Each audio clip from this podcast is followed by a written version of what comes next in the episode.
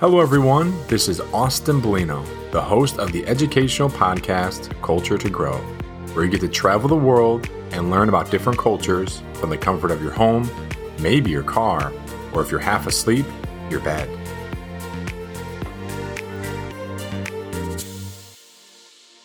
Namaste. For those of you that don't know, that means hello in Nepali. Now, for those of you that are still trying to figure out what today's topic is, we will be traveling to Nepal.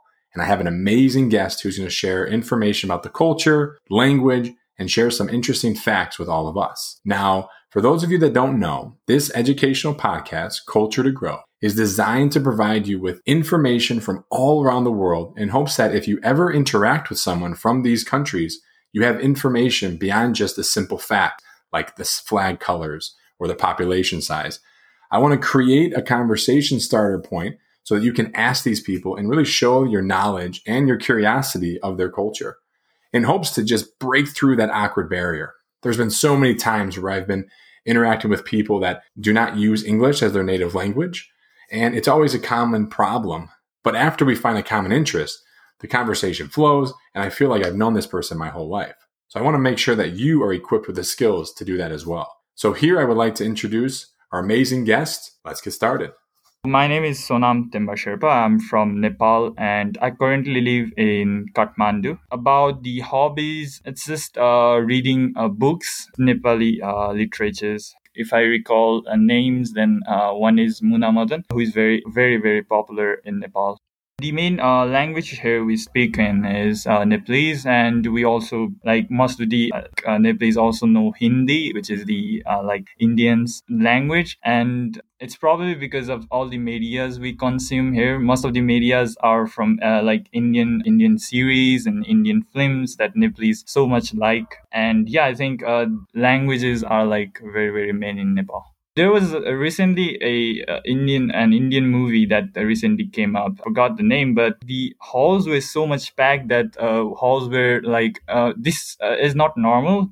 Uh, the halls were literally operating at midnight and at 2 a.m. in the morning and government had to take actions for that like nepalese are i don't know personally i don't like that much but nepalese like they are crazy when it comes to bollywood Wow, that's actually very interesting how the movie theaters fill up so quickly for these type of films. In the US, I remember attending some of the Batmans a long time ago and people would dress up as Joker or Batman and the whole complex would be full of different fans and it was always packed. So I think that's amazing. Now, switching gears a little bit here, what are some of the greetings or interactions that people have with each other?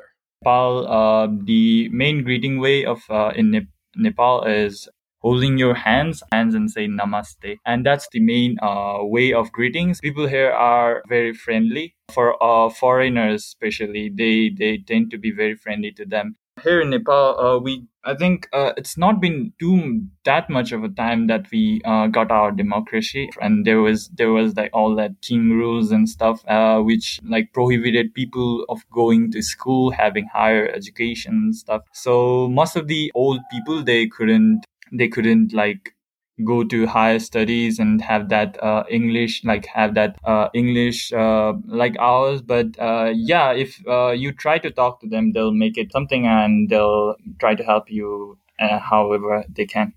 Yes, I think that's extremely important for people to be friendly. As a tourist myself, traveling alone, it does get difficult. So I'm glad to hear that. What about, do you have any travel tips or where I should go or where, if anyone is planning to go, where they should go? When we hear about Nepal, we usually think about the Himalayas and think it's not only about the Himalayas here in Nepal. There is only one international airport, like uh, one is regional international, but uh, there is only one international airport. Uh, basically, have to come to the capital city to enter the Nepal. So when you're, I think, when you're in the capital city of Nepal, I think the World Heritage sites will be the one I think you need to uh, visit. Places like Bodhanath, uh, Swayambhunath, Pashupatinath, like they are like the must go to uh, visit in Kathmandu. And if I were uh, you visiting Nepal for the first time, I'd straight up go to Pokhara, which is like the lakeside. Um, district which is very very beautiful and which is very very clean and yeah and after that obviously there are himalayas there are stuff that uh, there There are beautiful Himalayas. Just visit them, and I think I hope you guys will come. Now, I've also heard something about Sherpas. Can you explain to the audience what that exactly is? And any information would be amazing. So, at the beginning, Sherpa is a um, ethnic uh, ethnic group to the Himalayas. They're the Sino-Tibetan uh, groups. They migrated. I think they migrated from Tibet very very early uh, to Nepal, uh, to the Himalaya region of Nepal. So, Sherpa is basically a caste uh, a group of people um, that's that's very very uh, related with um, like climbing of mountains and stuff. Sherpa is taken as a like a post when you're when you're climbing mountains. So if you climb mountains here in Nepal, like if you Austin, if uh, you c- come here and you uh, try to like climb Mount Everest, so there are people who are called Sherpas. Even though their caste won't be Sherpas, they will be called Sherpas because it's like a post now. So. Uh, there are people called Sherpas. Um, they're the ones that uh, will help you if you're stuck midnight at a in the middle of the uh, mountains. They'll they'll try to get at you and they're the ones that make up the path. So they're, they they will be the one first like going through all the hurdles and all the life threatening uh, paths and give, uh, giving you the rope for you to climb up.